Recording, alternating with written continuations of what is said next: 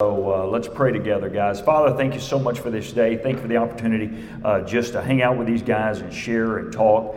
And as we look to your word, uh, God, let us look at the idea of, as we move beyond Christmas and this season of joy, uh, let us ask and, and understand, how do we keep joy alive in our lives? How do we how do we share the joy with others, but also keep it alive in our lives? In Jesus' name we pray, amen and amen. You know, we're back to Luke chapter two. We've been in Luke chapter two all of uh, uh, all of this month as we've been looking at this good news and great joy. And we, uh, I really want to just address with you today, uh, how do we keep the joy alive in our lives? How do we carry it on beyond Christmas, into the new year? And um, I, I ran across this quote um, that as we think about this Christmas season, here was a quote. Uh, it was by Terry Pratchett. It said, uh, light thinks it travels faster than anything, but it's wrong. No matter how fast light travels, it finds darkness has already gotten there first. You know, there is a truth to that, right? Regardless of how fast light travels, here's how we know that darkness must be faster, because wherever light shows up, darkness has already been there first. And a lot of times in our lives, we, uh, as we travel and journey through life, wherever we show up, and as we show up, show up into the new year or new uh, month or new season, whatever it is, darkness can always be found. Darkness can always be there. And for you and I, uh, as we journey through this Christmas season, although this is a Christmas season, I want to be honest with you, uh, certainly for me and us as a staff, and probably you as a, you as well, there's just been a weightiness to this Christmas, hasn't there? It's been very different, and, and we all look forward uh, to uh, the Christmas Eve and the Christmas Day, and for really to be able to look around, hopefully at our families, and, and hopefully in the places we normally are at, in the spaces we are normally uh, in, as we celebrate those normal Christmas traditions. But here's what we all know. Um, January's coming, right? And a lot of times in January, they uh, I remember reading an article a couple of years ago that they talked about, typically about the third week of January, there is within the country, within all of our people, almost a dip of depression or a dip of anxiety. Can anybody guess why it's about that third week of January? Credit card statements, that's exactly it. Credit card statements start showing up about that third week of January, and all the joy of Christmas is gone, right? And so what I want to talk to you today is, how can we keep joy alive? How can we keep joy alive? We think about good news, great joy. How can we make sure as we move through the new year, into January, into February, into March, into April, uh, whether the pandemic is, uh, uh, is in its fourth wave or fifth wave, whether the vaccines work as well as we think they are, and whether they don't, whether the economy continues to roar back like we hope it will be, or it doesn't, whether the stock market stays at record highs, or it doesn't. How do we, as God's children, keep the joy alive? And so I want to I want to address that, and we're going to look in Luke chapter two as we pick it up here in a few seconds. And I'm just going to say, here are a couple of ideas. And the beauty of moving beyond where we were, picking it up in about... Um, About verse twenty-two, Luke chapter two, the Christmas story is over, okay? We started off Luke chapter two, there was a census taken, and Mary and Joseph travel uh, down to Bethlehem, and then all of a sudden the shepherds, she has the baby, and the shepherds show up. The shepherds are out in the dark night uh, uh, watching over their sheep, and the angels show up in that dark night sky and says, hey guys, right down in Bethlehem, uh, there's a baby that has been born. You'll go find this baby. Uh, it'll be wrapped in clothes, lying in a manger. And so they go and they find and they share, and everybody celebrates, and Mary ponders and Mary rejoices. And it says the shepherds went back. Everybody say went back. Shepherds went back. What does that mean? They went back to work, right? They went back out in the fields. They couldn't stay there forever. They couldn't linger there forever. They went back joyfully praising God. Now, how do you keep the joy alive? Because some of you might be on vacation, some of you might be on retirement, some of you might be here, some of you online. Uh, this might be a great season. There is going to come a moment real soon, just in the next couple of days, if it hadn't already happened, depending on uh, when you hold your Christmas, that all the presents are going to be opened, all the wrapping paper is going to be thrown away, We're all going to be heavier than we were before we started eating all the snacks and the cookies and the fudge and the pay and the pie, right? And, and then the question is, how at that moment do we keep joy alive? And I love when we get to verse twenty-two and following, there are some great examples. If you read verse twenty-two all the way down, we're going to be introduced to a guy named Simeon, a gal named Anna, and we're going to see Mary and Joseph as well. Now, I'm not going to spend a lot of time. I'm more going to spend time on, on Simeon today. But let me tell you what you're going to see. If you and I want to keep joy alive beyond Christmas, we have to be faithful. We have to be faithful. If we just show up thinking Christmas is going to linger forever, it's not going to happen. But we're going to look at a guy named Simeon who has just been faithful to God, serving to God, and he was a man's man. And he kept his joy alive, expectantly. We're going to see Anna. It's going to tell us a little bit about Anna. We're going to find out that Anna was a widow and had been a widow for a long time, but she kept being faithful. We'll see Mary and Joseph beyond the, just the beauty of the Christmas story. What happens? It says, when the days were completed, they took their child to church, to the temple, to be dedicated. And so, guys, the only way we can keep joy alive in January and February and March and April and May and all the way through the summer is if we stay faithful. So how do we keep the Christmas joy alive? Let me give you a thought. Number one is this. Uh, joy, if we're going to keep joy alive, you might want to write this down. It requires some patience and some persistence. It requires some patience and some persistence. It requires some perseverance. Now notice what it says. Jump down to verse twenty-five, Justin. It says, now there was a man in Jerusalem called Simeon, who was righteous and devout. And he was waiting for the consolation of Israel, and the Holy Spirit was on him, and it had been revealed to him by the Holy Spirit that he would not die before he had seen the Lord or the Messiah. Now, as we think about this man Simeon, let's just stop right there. It requires some patience and persistence. This guy Simeon had just been faithful to show up every day, believing God, believing the promise of God, and doing what he was called to do. Now, if you jump back to verse twenty-five, notice was there was a man. Everybody say a man. Amen. Guys, I'm going to encourage you. Real men show up to church. Real men stay faithful. Real men lead their family, even in difficult seasons and in difficult time. And I love this, and it's marked out, and Luke takes note of it. There was a man. Guys, if we are going to keep joy alive in our family, let me tell you what, you better be a man. You better be a man of faith. You better be a man of action. You better be a man that says, listen, we're going to do the right thing regardless, even sometimes when it's painful, even sometimes when it hurts.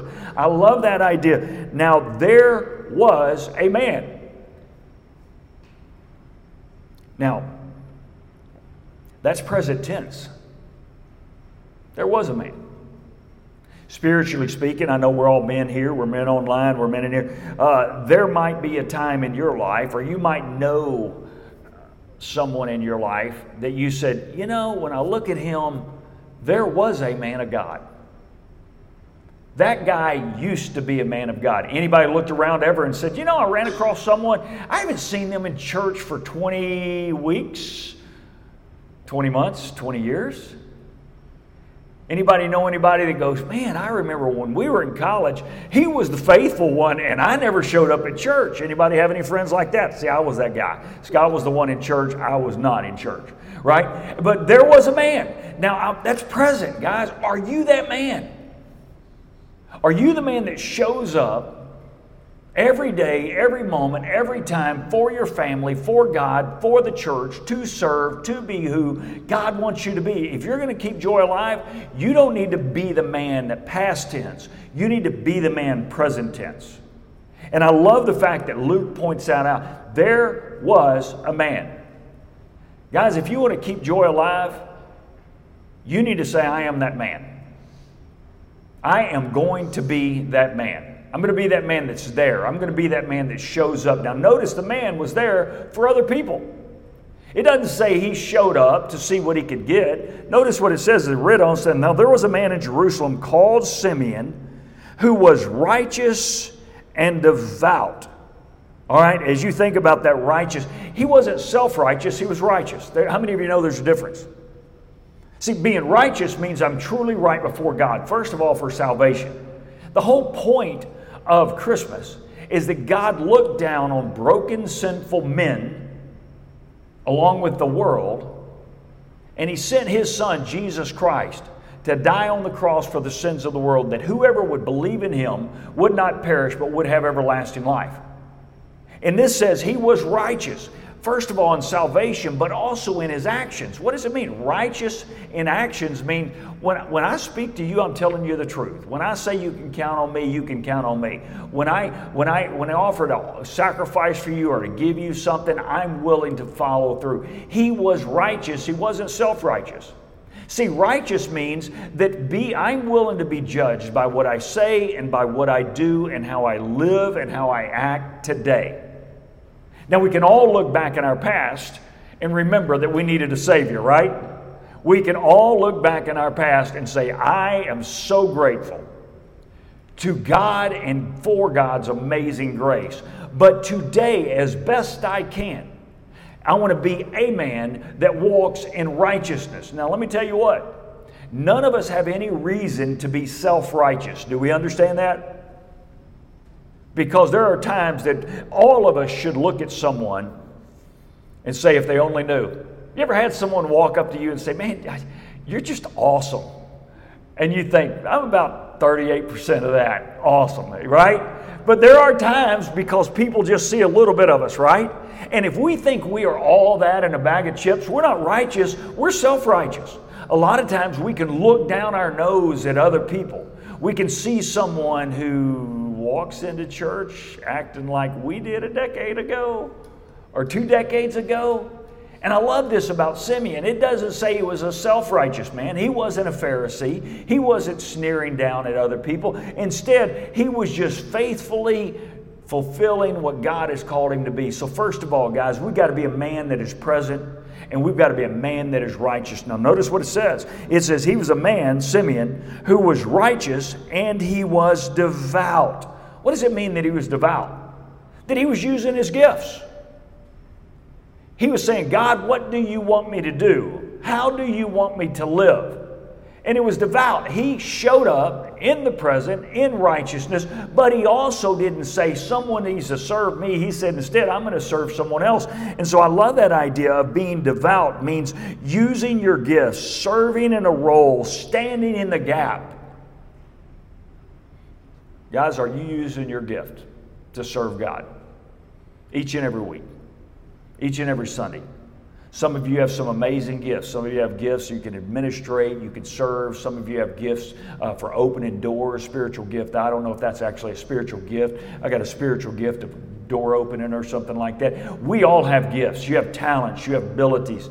Are we willing to faithfully use our gifts? Are you using those gifts to serve in a role? Some of you are teachers. Some of you are administrators. And then notice, are we willing to stand in the gap for someone else?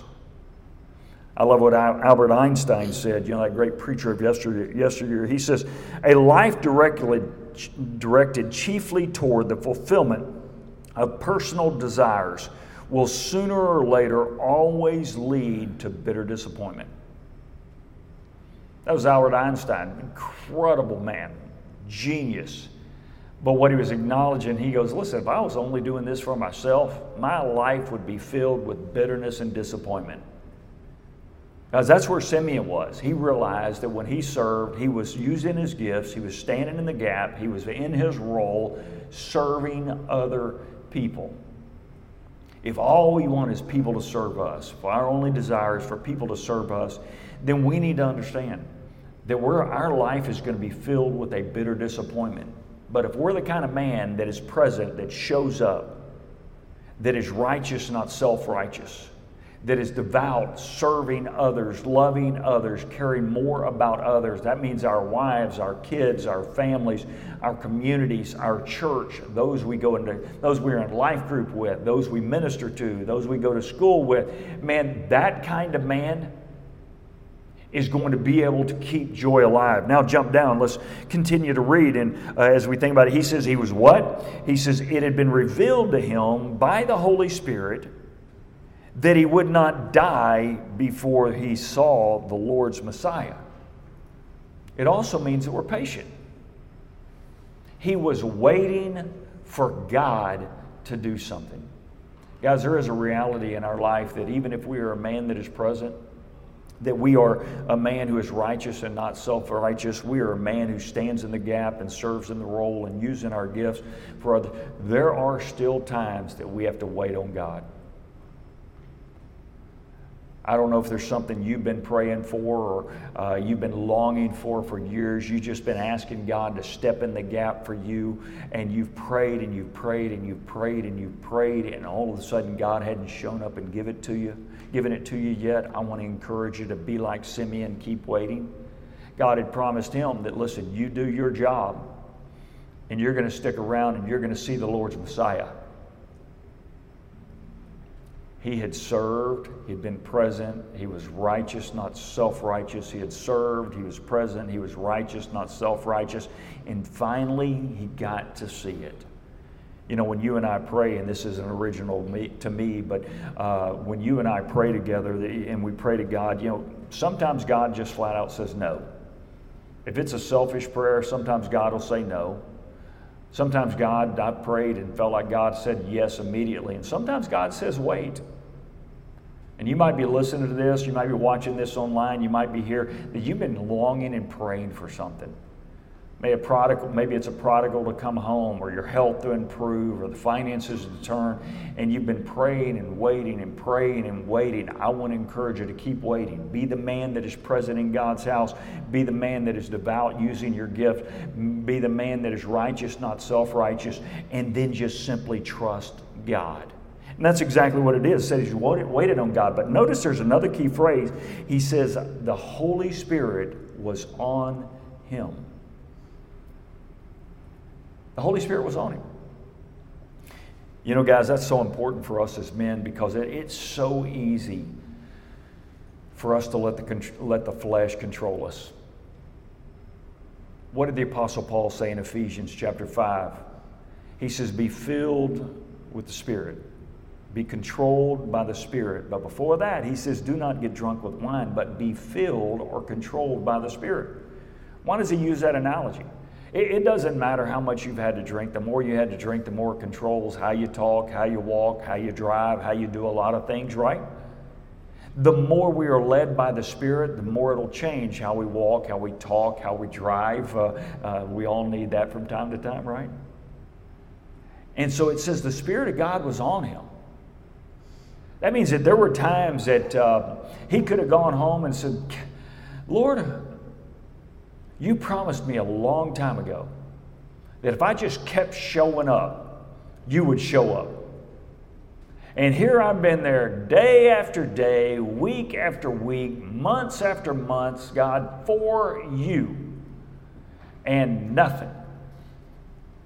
And guess what? If that's his attitude, if that's your attitude, if that's my attitude, that's being controlled by this flesh. But it says the Spirit of God was upon him. Man, I want to encourage us, God.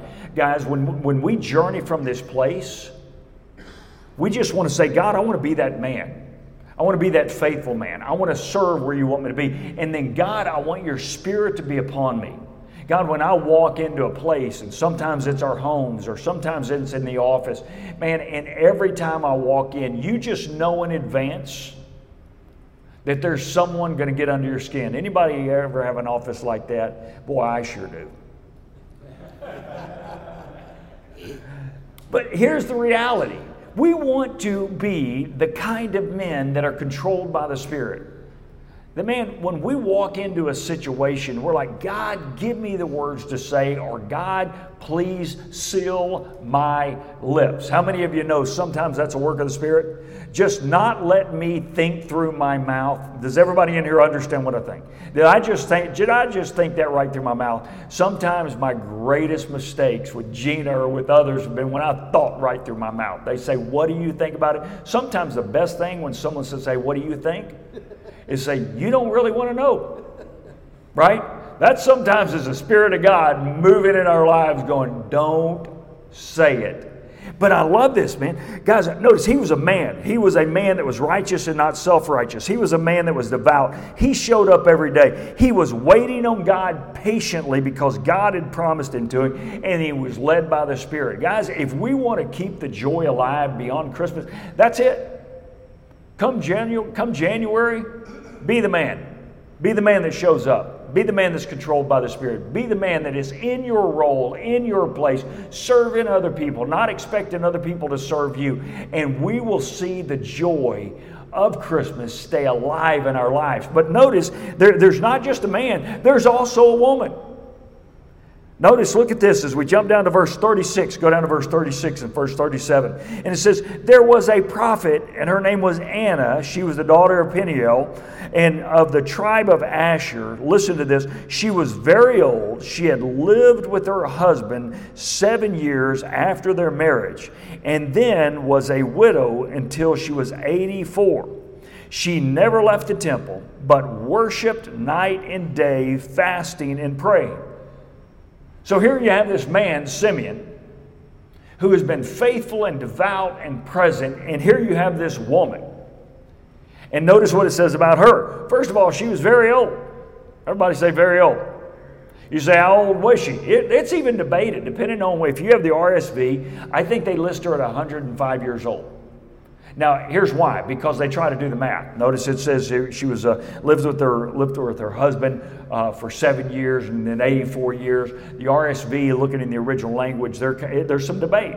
Some people think that she's more like one hundred five. She was fourteen when she got married, eighty-four years, seven years since she was married, all of those kind of things, right? So it doesn't matter how old she was, just trust me, guys, she was old. All right? So this was an old woman. But notice what happened. Even though she was a widow, she could have been bitter at God, but instead she kept serving God. Guys, there are things in all of our lives that have happened that could cause us to be bitter at God or the church or someone else. A couple of weeks ago, after I'd preached, I met a lady right over there. Right over there. And she walked up and she says, you know, I've been coming here a couple of weeks. And um, she goes, I'm, I'm I'm just trying to get back into it. I go, what's up? She goes, well, I was just really, really hurt by some folks in my church a couple of years ago. It wasn't this church. It was a different church. And there are a lot of times that we can be bitter. And we can blame the church, and we can blame God, and we can blame other people, and we can blame this person. Blame. There are always things, guys, that we can be bitter about. She could be bitter. Lord, I've served you, I've loved you, I cared about you, and here I am, a widow, and I show up every day. And so notice what it says. There's this prophet named Anna. She was very old. She had lived with her husband seven years after their marriage, and then was a widow until she was eighty-four, and she had never left the temple, but worshiped night and day, fasting and praying. What do we see about Anna? She was a woman who showed up. She fasted and prayed. She was devoted. She worshiped God, listen to this, night and day. That doesn't mean she was in the worship center worshiping night and day, twenty-four hours a day. What it means is that she showed up, and when it was time to worship with God's people, she worshiped. But also when she was at the house, she worshiped God night and day. Guys, we need to develop that same kind of daily pattern and daily habit in our lives, that we would worship God, not just on Sunday mornings, but night and day. If you want to transform the way you feel about the people you encounter in God's house on Sunday morning or Saturday night or whenever you come, you want to transform the way you feel, the way you sing, the way you worship? You want to do that? Then, then don't make Sunday the only day we worship. Worship God and pray to God and read God's Word, not only Sunday, but Monday and Tuesday and Wednesday and Thursday and Friday and Saturday. And guess what? We've kept the momentum alive. That when we walk back into God's house, then we can pray and then we can sing. So thought number one is, we think about this Anna and we think about Simeon. There was a man, there was a woman. They were both devoted. They were both faithful. They stood in the gap. They were there. They saw the joy of the Lord. Now, as we jump down, notice this. First of all, joy, if you're going to keep joy alive, joy's got to be patient. Sometimes God just makes us wait. But here's the second thing. Let your joy sing a little. Let your joy sing a little. Now, now some of you guys, I've heard y'all sing. We'll take a solid hum, okay? Just give us a hum. I, I don't know, but I cannot sing. I cannot carry a tune. I, I, I cannot sing at all. But if you jump down, and we're going to be in verse twenty-seven, notice what it says. It says, moved by the Spirit, moved by the Spirit, he went to the temple courts, and when the parents brought the child Jesus uh, to do what they do for him, the custom of the law required. Notice what it says, verse twenty-eight, we're showing back up where Simeon, Simeon took him in his arms and praised God, saying. So notice Simeon, who had been faithful to God moment after moment, day after day, week after week, month after month, year after year, showed up in his spot, waiting on God to fulfill him. All of a sudden, God is showing up with all the blessings, not just for Israel, but for the world. And Simeon's there to see it happen. Guys, be there when God moves. Be there when God moves. Don't say, God, if you'll move, then I'll do this. No, you show up where God wants you to show up. Then when God moves, you're a part of the action. I even love the illustration, the idea that Simeon showed up day after day after day after day after day after day after day. And God didn't just show up around him. God showed up in his hands. Now think about this. Notice what it says. Simeon took the child into his hands and began to praise God. That's why I say sing a little, right? And some of you and some of us just need to give a solid hum. We need to praise God. We need to praise God. And this is what Simeon, Simeon found. Now notice what he says, verse twenty-nine. He says, Sovereign Lord, that really means master. And what Simeon is saying is, God, you are God and I am not. And that's part of being righteous and not self-righteous. Is those two words, those two words together in the original language, they're not used very often. But Luke uses them again a little later. They really speak to the fact that God, you are God, you are sovereign, you are over all, and you are Lord, and I am not. And guys, the quicker we get that in our thought process and in our mindset, the better off we're going to be. Now, I want you to know, as I've journeyed through life, I don't know about you, but uh, I've really questioned whether God knew what he was doing or not. Am I the only guy that's ever questioned whether God knew what he was doing? Now, does that scare you that your pastor does? I mean, I've looked around from time to time and said, God, why did you let that happen? I can tell you a number of times, just as the pastor of this church. I can tell you just in a couple of years, right? Man, a couple of years ago, we go through this whole thing. We knew God led us to build a chapel, and, and we went through this whole process, and, and God's people stepped up faithfully. We sacrificed, and we built the chapel, and we did all of that, and we moved in, and we celebrated, and we dedicated, and we did all of that stuff, and then there was this hellstorm. This hellstorm, and, and this hellstorm that, that showed up, and I want you to know, your pastor walked around for a long time and thought, God, I'm not sure you know what you're doing. But there is a reality in our lives, in your life, man, that you can be faithful. You can serve God in a, in a way. You can build your family. You can build your house. You can build everything in your life. And all of a sudden, a hailstorm shows up in your life, right? It might be in your finances. Your job might be gone. It might be some pandemic. It might be some financial struggle. It might be some relational problem. It could be the doctor's visit. And you step back and you go, God, why are you doing this to me? And so notice what Simeon says. He says, Sovereign Lord, God sees things that I don't see. Do we all understand that? God sees from a different perspective that I don't see. I mean, just in a small sense. See, little guy over here. Uh, you, you ever looked at your kids and, and, and you're like, this is kind of the way I, I operate as a dad. I, You know, when I, when I see my kids uh, headed to a train wreck, now that I have an iPhone, I'm going to go ahead and take a picture of it. Just want to remind them. I mean, haven't we all looked at our kids and they begin to talk to us about how much they know, right? How many of you know what I'm talking about? How much they know and what they're going to do, and you're just kind of like, good luck with that. And if we think that, when we look at our kids from time to time and we're like, yeah, you wait. Wait until that fails for you, or wait until that struggles, or it's not all their fault. Sometimes you got to acknowledge it's your fault. If we understand a little bit of that, how about the God who created the universe? What did God say through Isaiah the prophet? He says, my thoughts are not your thoughts, nor my ways your ways, declares the Lord. He says, as far as the heavens are above the earth, so far are my thoughts above yours. So if we can look down on our child or grandchild and we think, we know so much more. We can see things way before they see it. Why? Because we've experienced the failures. Take that and multiply that by infinite infinity.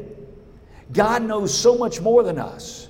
God sees so many generations in the front and in front of us and so many generations behind us. Everything He does just requires and needs for us to step back and say, you are the sovereign Lord. You are God, and I am not. And that's what he says. He says, Sovereign Lord, Master, he says, I'm the servant. Just as you have promised, verse twenty-nine, just as you have promised, you may now. Everybody say now.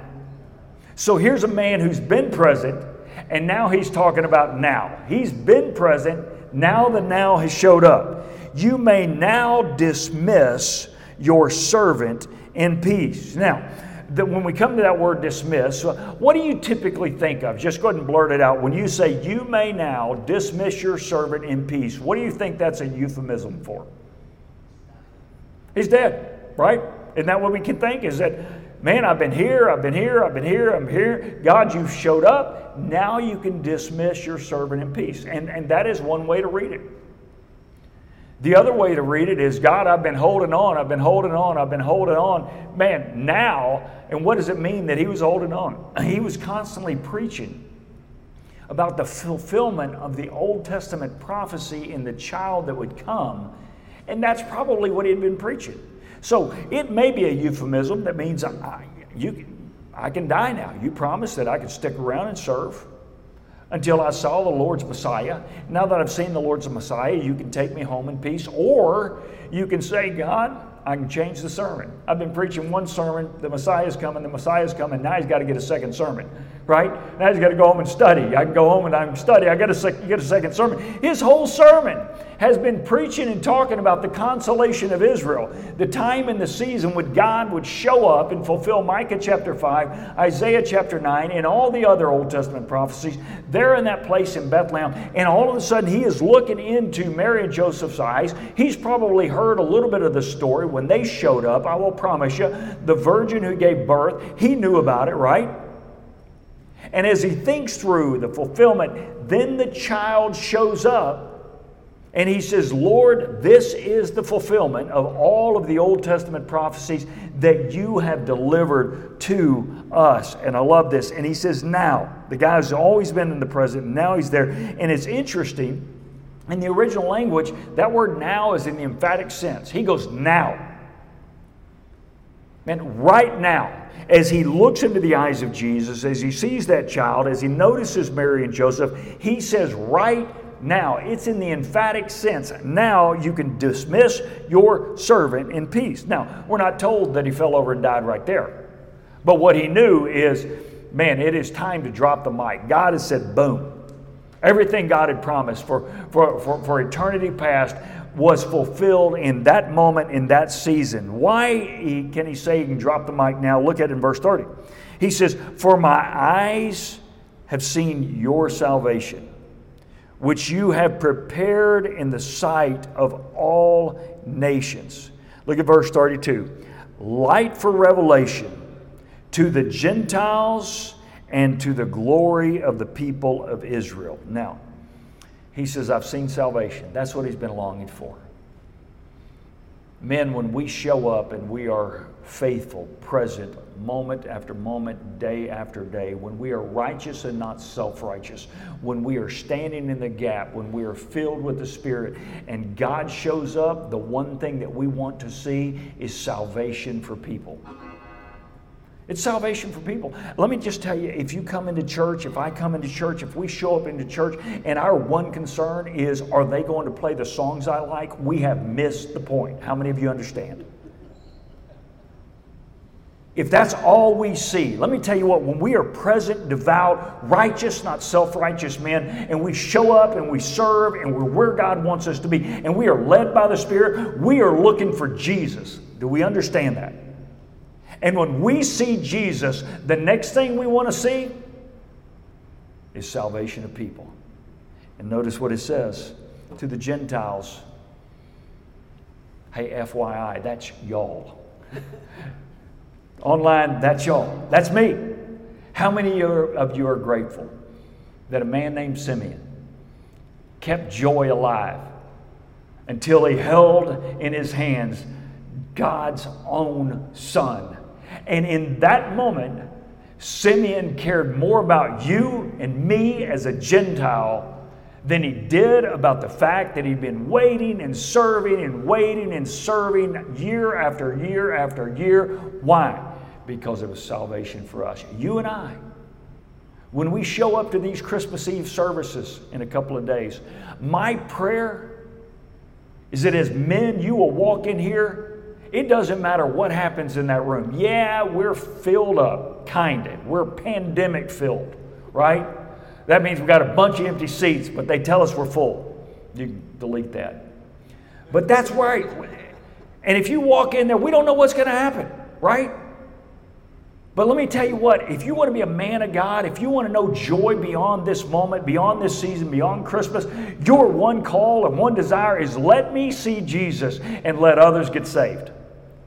Let me see Jesus and let others get saved. And notice as we think about this, salvation to the Gentiles and also to the Jews, what the Jews had been waiting for was right there. Now we know in John chapter one, it says he came to his own, but his own received him not. How many of you remember that passage? When Jesus shows up in our church, guys, don't be one of those people that receives him not. Don't be someone who's self-righteous and not just righteous. And we'll close with this as we think about this. Remember John chapter one, verse one. In the beginning was the Word. The Word was with God, and the Word was God. And the Word became flesh and dwelt among us. And we beheld, Simeon held him. We beheld the glory. The glory is of the only one from the Father, full of, what's the next word? Grace and truth. Guys, we serve a God who is a God of grace. If you're online or if you're in here today and you say, man, I am anything but Simeon. I haven't been devout. I haven't been led by the Spirit. I haven't stood in the gap. I haven't been faithful. And I haven't been present. We serve a God of grace. It could start today. Let's pray. Father, thank you so much for this day. God, thank you for a man. Man who was a man's man named Simeon. God, thank you that he was faithful. He was always showing up. He stood in the gap. That he was righteous and he wasn't self-righteous. He was devout, patient, as well as filled with the Spirit. God, let me be that kind of man. Let the men on this Zoom call be the, that kind of man. Let the men in this room be that kind of man. Let our church, God, be filled with men who are like that. In Jesus' name we pray. Amen and amen. God bless you guys. Y'all have a great day. Enjoy life.